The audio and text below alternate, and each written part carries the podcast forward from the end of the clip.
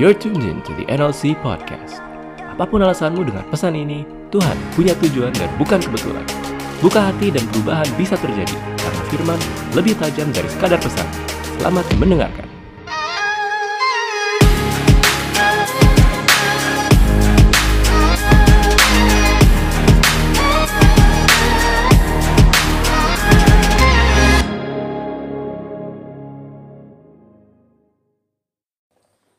Shalom teman-teman semua yang dikasih Tuhan Hari ini masih di bulan Maret NLC membahas tentang yang namanya rutinitas ya.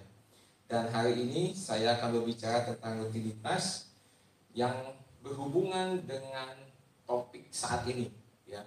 Sekarang ini sedang mewabah yang namanya virus corona Dan semua orang kebanyakan pada ketakutan dan apa yang mesti kita kerjakan di masa-masa sekarang seperti ini. Karena kita tahu tanpa kekuatan daripada Tuhan, kita nggak akan mungkin bisa bersama-sama dengan Tuhan. Nah hari ini saudara-saudara dikasih Tuhan, kita mau belajar kebenaran firman Tuhan. Apa sih yang harus kita kerjakan selalu di dalam firman Tuhan? Ya.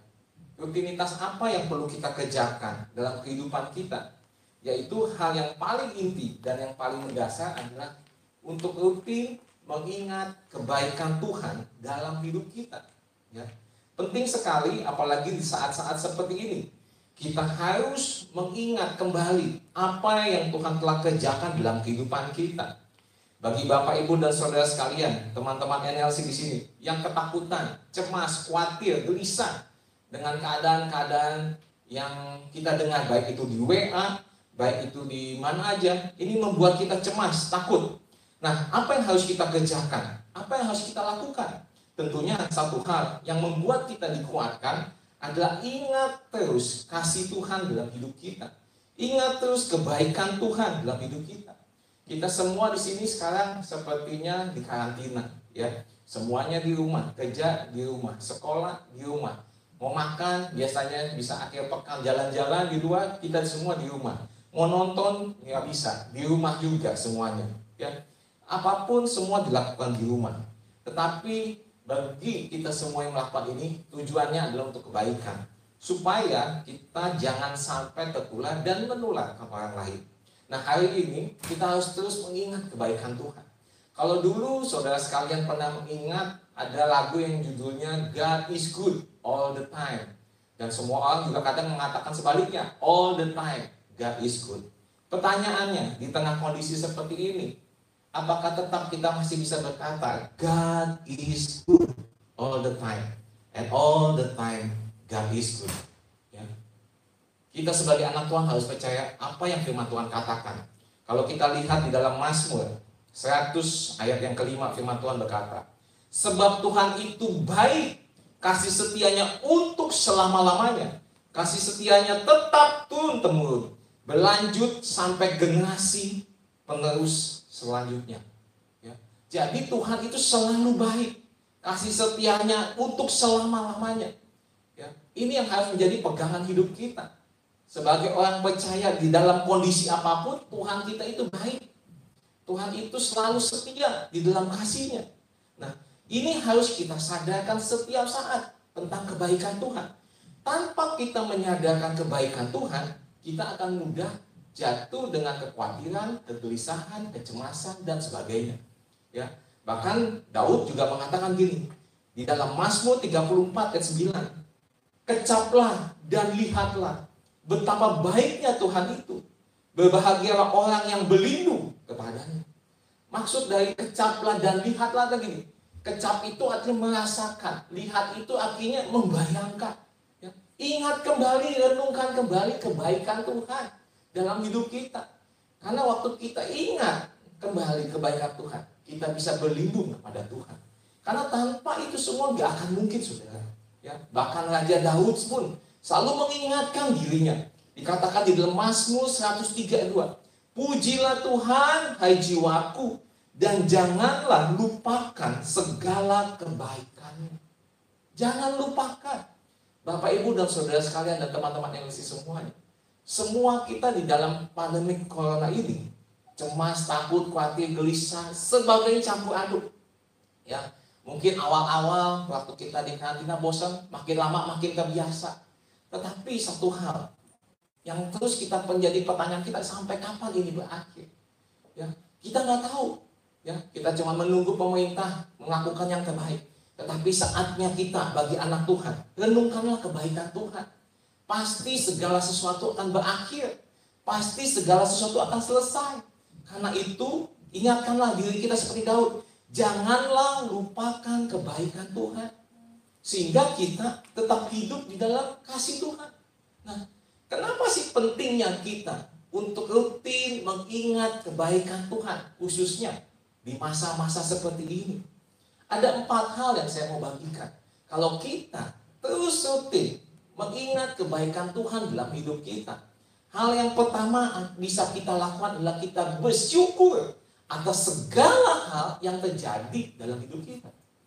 Bersyukur atas segala hal yang terjadi dalam hidup kita. Karena bersyukur ini adalah hal utama yang harus kita lakukan dalam hidup ini. Tanpa rasa bersyukur, saudara, kita akan mudah cemas, kita akan khawatir, kita akan gelisah, tanpa rasa bersyukur kita bisa menjadi sombong, kita merasa paling benar dan bisa menyalahkan Tuhan. Dan juga tanpa bersyukur kita akan selalu bisa jatuh di dalam dosa. Karena itu bersyukurlah senantiasa, bersyukurlah selalu dalam kondisi apa pun.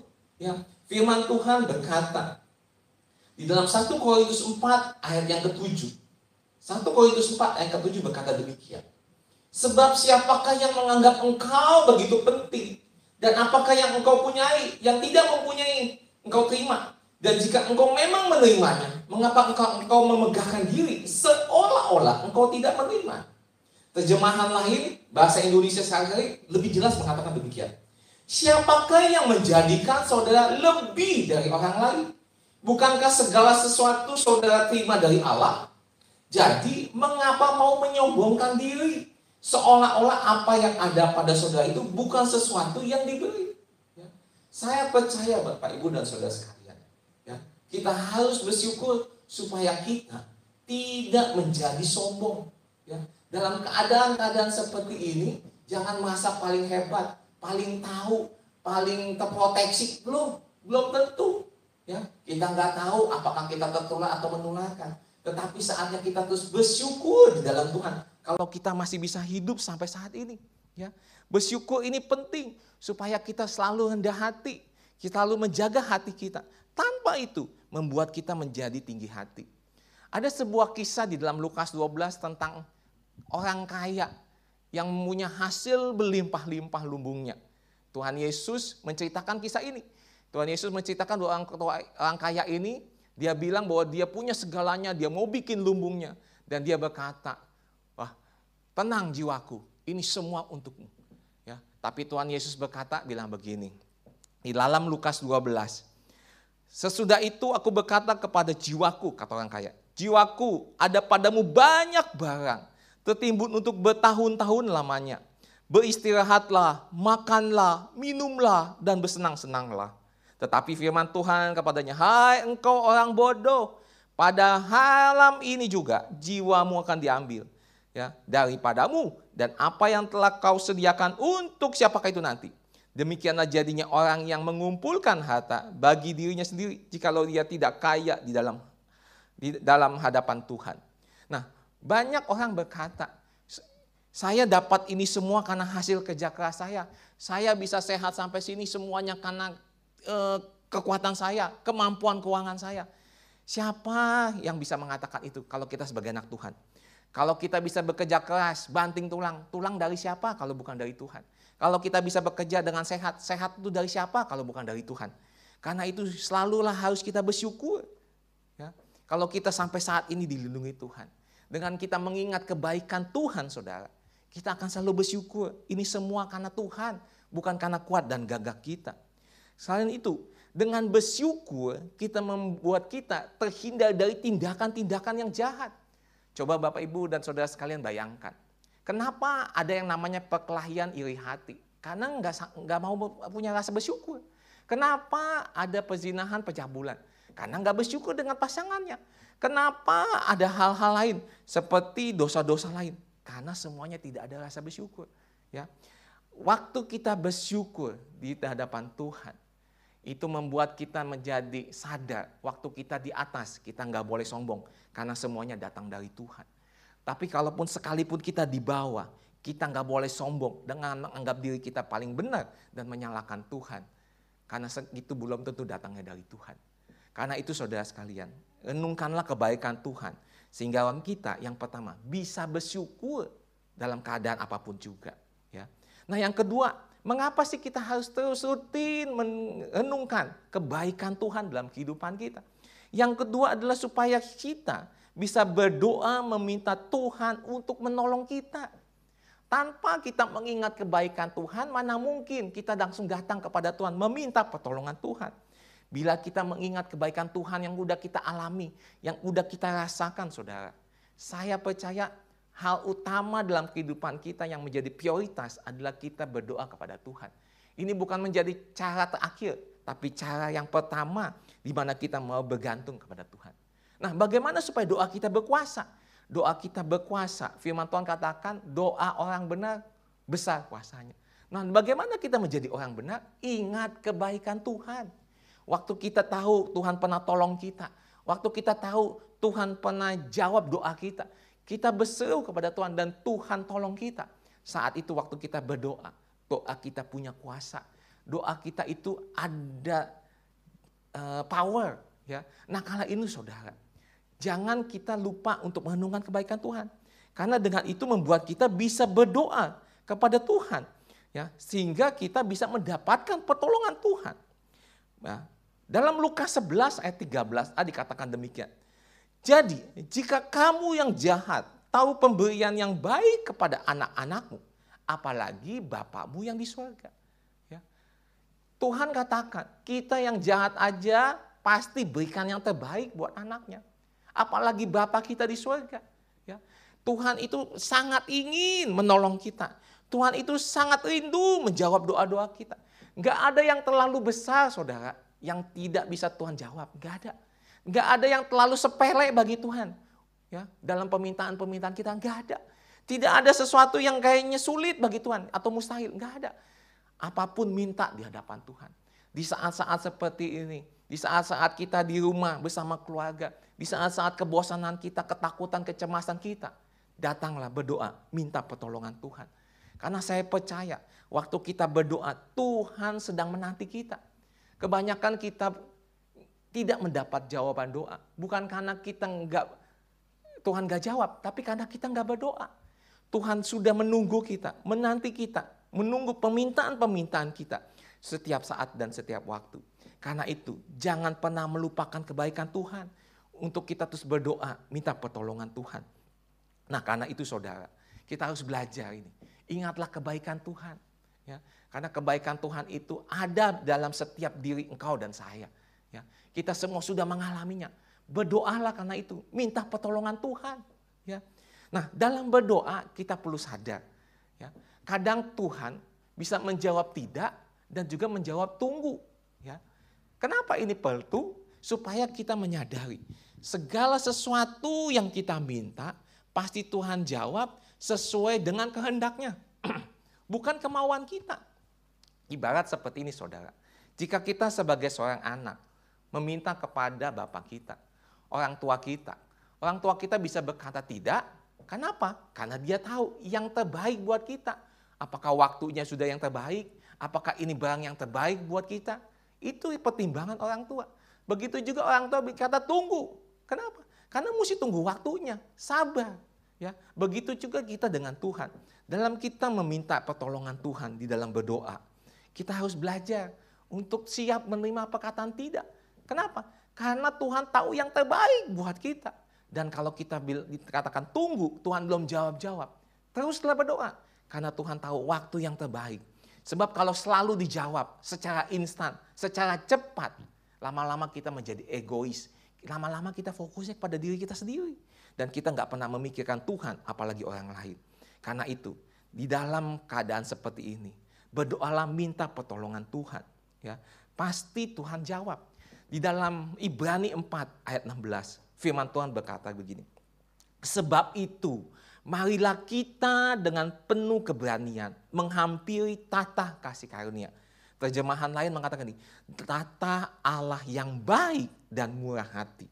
Supaya kita menerima rahmat dan menemukan kasih karunia untuk mendapatkan pertolongan kita pada waktunya. Berdoalah saudara di waktu-waktu seperti ini. Datanglah kepada Tuhan. ya Karena dengan berdoa kita dapat pertolongan Tuhan. Dan kebaikan Tuhan itu selalu ada buat kita. Yang perlu kita sadari saudara, kebaikan Tuhan tidak tergantung dengan kebaikan kita. Ya, Kebaikan Tuhan tidak bergantung dengan situasi seperti ini. Datang saja kepada Tuhan. Ya, dengan segala keadaan hati, dengan hati yang hancur, dengan rasa bertobat kepada Tuhan. Akui dia sebagai Tuhan dan Juru Selamat Dan waktu kita datang berdoa kepada Tuhan, Tuhan akan jawab pertolongan kita tepat pada waktunya. Ya, Itu hal yang kedua. Kenapa kita harus rutin terus menerus mengenungkan kebaikan Tuhan. Yang kedua tadi adalah berdoa. Supaya kita bisa berdoa meminta pertolongan Tuhan. Hal yang ketiga apa? Yang bisa kita kerjakan waktu kita merenungkan kebaikan Tuhan secara rutin. Yang ketiga adalah kita bisa beriman teguh di waktu-waktu yang sulit, bahkan seperti ini. Ya. Firman Tuhan berkata di dalam Mazmur 16 ayat 1 sampai 2. Jagalah aku ya Allah, sebab padamu aku berlindung. Aku berkata kepada Tuhan, engkaulah Tuhanku. Tidak ada yang tidak baik selain engkau, kata Daud. Terjemahan lain berkata lebih jelas sedikit. Lindungilah aku Tuhan, karena aku percaya kepadamu. Kamu adalah Tuhanku dan setiap hal baik yang saya miliki berasal daripada Tuhan. Nah, saudara yang dikasih Tuhan, kita harus terus beriman di waktu-waktu yang sulit seperti ini. Ya, secara rutin kalau kita menenungkan kebaikan Tuhan di dalam kehidupan kita, otomatis kita akan beriman, kita akan percaya kepada Tuhan. Karena dulu Tuhan pernah tolong kita. Karena dulu Tuhan pernah jawab doa kita. Ya. Karena itu kerjakanlah ini. Percayalah teguh. Ya, dengan bagaimana? Menenungkan kebaikan Tuhan dalam kehidupan kita. Karena secara otomatis waktu kita ingat kebaikan Tuhan dalam hidup kita. Mau masalah kayak apa pun saudara. Kita percaya Tuhan pasti tolong. Tuhan pasti gak tinggalin. Tuhan pasti sertai kita. Inilah yang menjadi kekuatan hidup kita. Ya. Tanpa itu gak akan mungkin di dalam Roma 8 ayat 28 yang menjadi ayat apalan banyak orang. Kita tahu sekarang bahwa Allah turut bekerja dalam segala sesuatu untuk mendatangkan kebaikan bagi mereka yang mengasihi dia. Yaitu bagi mereka yang terpanggil sesuai dengan rencana Allah.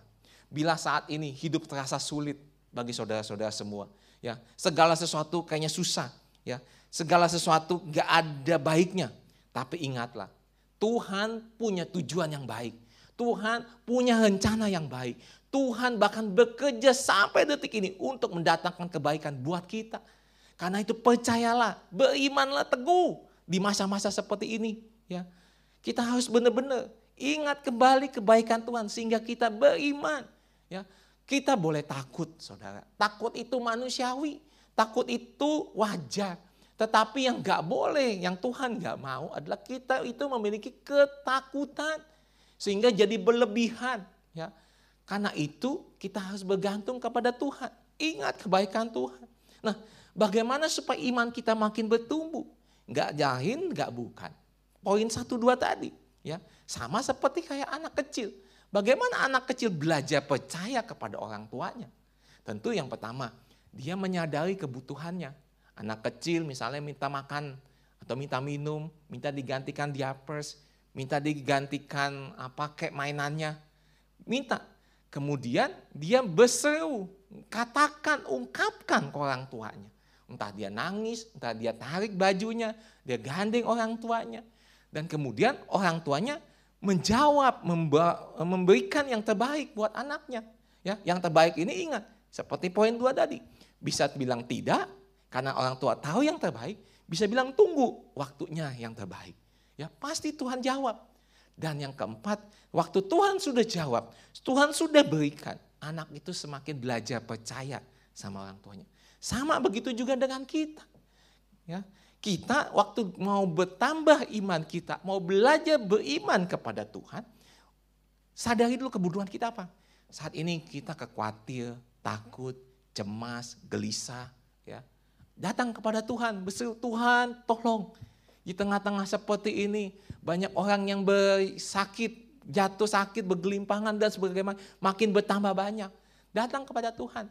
Dan saya percaya Tuhan pasti jawab, memberikan yang terbaik buat kita semua.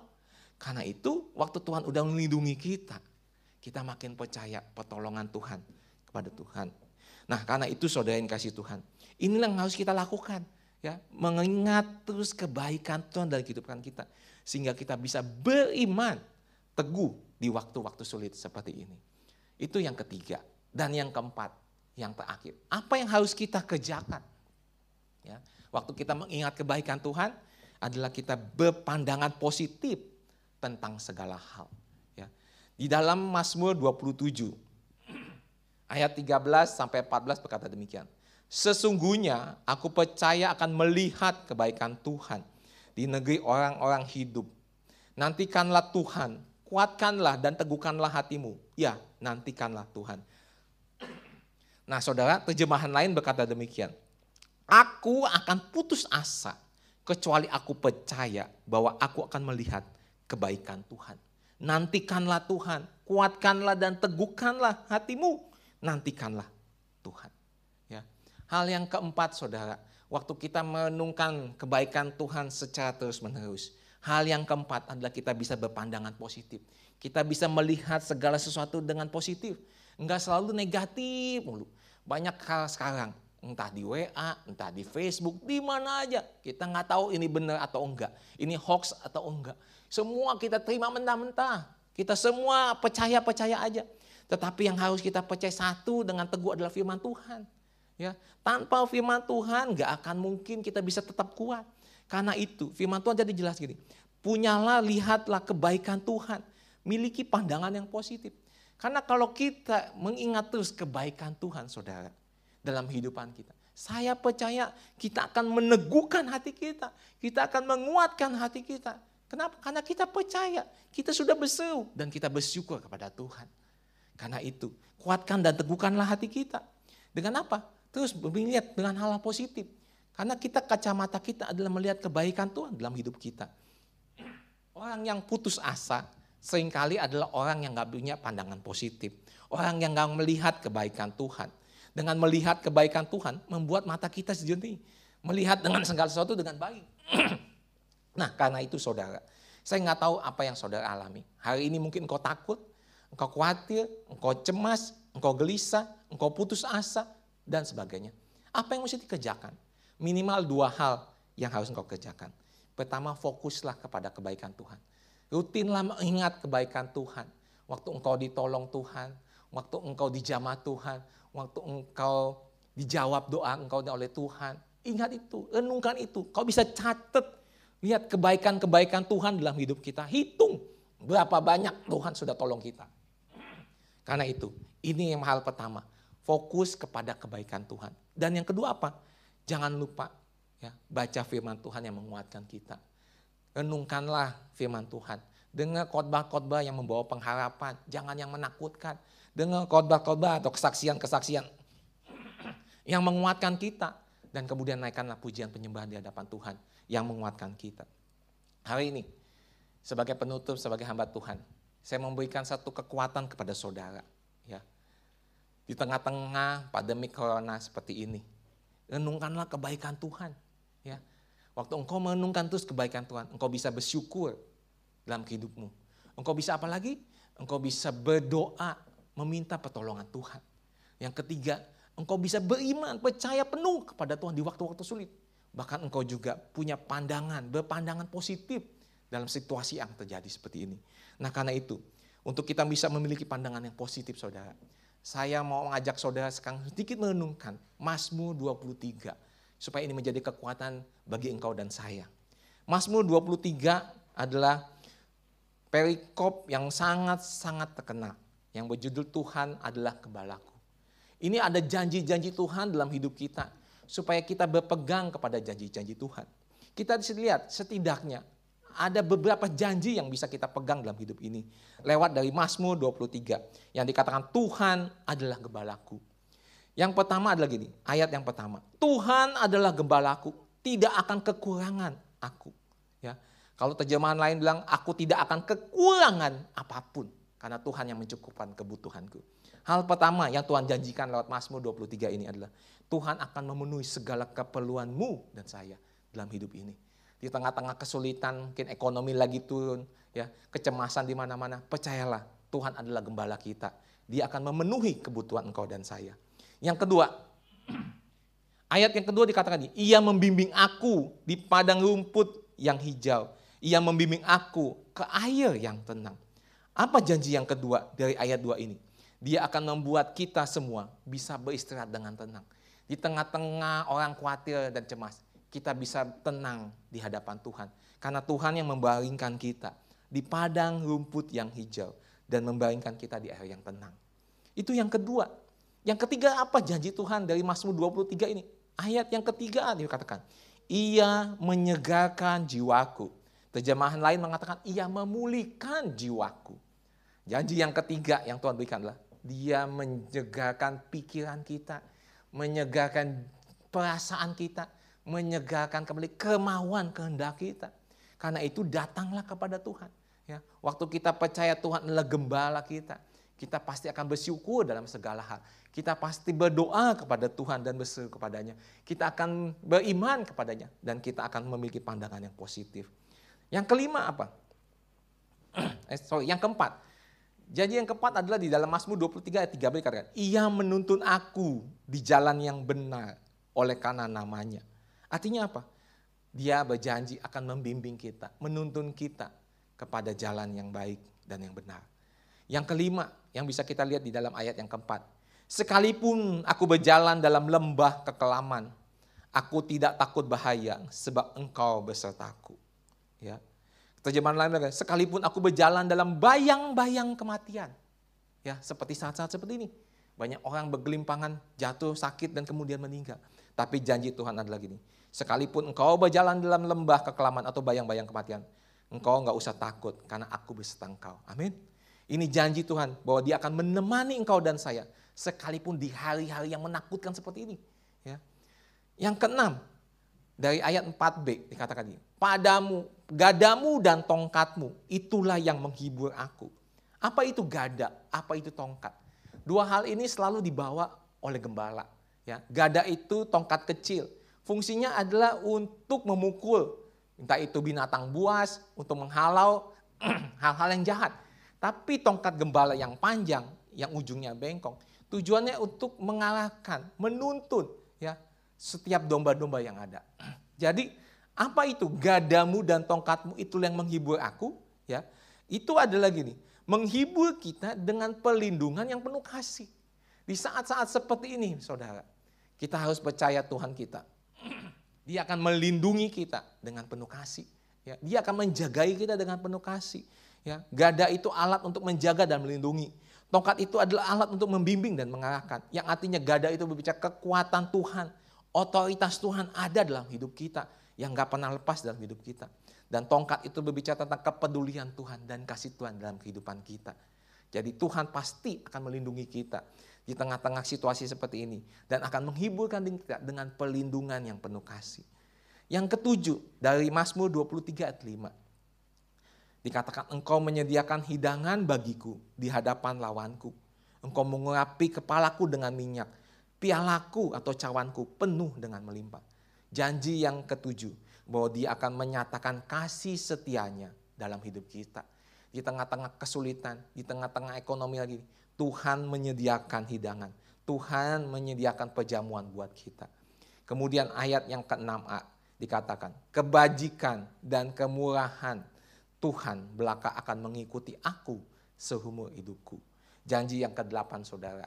Tuhan berkata, dia akan baik kepada kita semua. Tidak peduli apa yang terjadi. Kebajikan dan kemurahan dari Tuhan belaka akan mengikuti aku seumur hidupku. Ya. Jadi dia akan selalu baik buat kita. Nggak peduli situasi kayak apa pun. Karena memang dia baik. Tuhan yang baik. Dan yang terakhir dikatakan, aku akan diam dalam rumah Tuhan sepanjang masa. Dan yang terakhir, ya, dia nanti akan membawa kita ke pangkuan Bapa di surgawi. Nah inilah yang menjadi kekuatan buat kita. Ya. Hari ini saya rindu sebagai hamba Tuhan semua jemaat baik di Sungai Yordan maupun di NLC. Ya. Jangan renungkanlah berita-berita yang lain, tapi renungkanlah firman Tuhan. Boleh Mazmur 91 silakan, mau Mazmur 121 silakan. Tapi hari ini saya mengingatkan, Mazmur 23, ingatlah Tuhan gembala kita. Ya, dia yang selalu menuntun kita, menjagai kita. Dengar suaranya lewat kebenaran firman Tuhan. Firman-firman Tuhan yang kita baca. Ya, karena itu yang menjadi kekuatan kita hari ini. Di mana pun engkau berada. Jika engkau gelisah, engkau khawatir, engkau takut, datang kepada Tuhan. Katakan, Tuhan, engkaulah gembalaku. Engkau yang selalu menjadi kekuatanku. Engkau yang akan selalu memenuhi kebutuhanku di saat-saat seperti ini. Engkau yang membuat aku bisa beristirahat dengan tenang. Engkau yang selalu menyegarkan pikiranku, perasaanku, kehendakku. Engkau yang akan menuntunku waktu aku bimbang, ragu. Dan engkau yang selalu menemani aku di hari-hari yang menakutkan seperti ini. Engkau yang akan menghiburkan aku dengan pelindungan yang penuh kasih dan engkau akan terus menyatakan kasih setiamu dalam hidupku. Engkau akan baik terus kepada saya, tidak peduli apa yang terjadi. Dan engkau akan membawaku kelak ke pangkuan Bapa di surga nanti. Karena itu saudara, datanglah kepada Tuhan. Saya menghimbau semuanya, ayo baca, renungkanlah Mazmur 23 terus menerus. Ya, kalau misalnya lupa, kita ada lagunya. Boleh saya undang Angga, Matesa, bantu saya nyanyi sebagai penutup. Ya, kita tahu ada lagu lama dari Mazmur 23 ini. Supaya kita ingat, supaya kita renungkan bahwa kebaikan Tuhan dalam hidup kita nggak akan pernah habis. Ya, Tuhan adalah gembalaku, takkan kekurangan aku.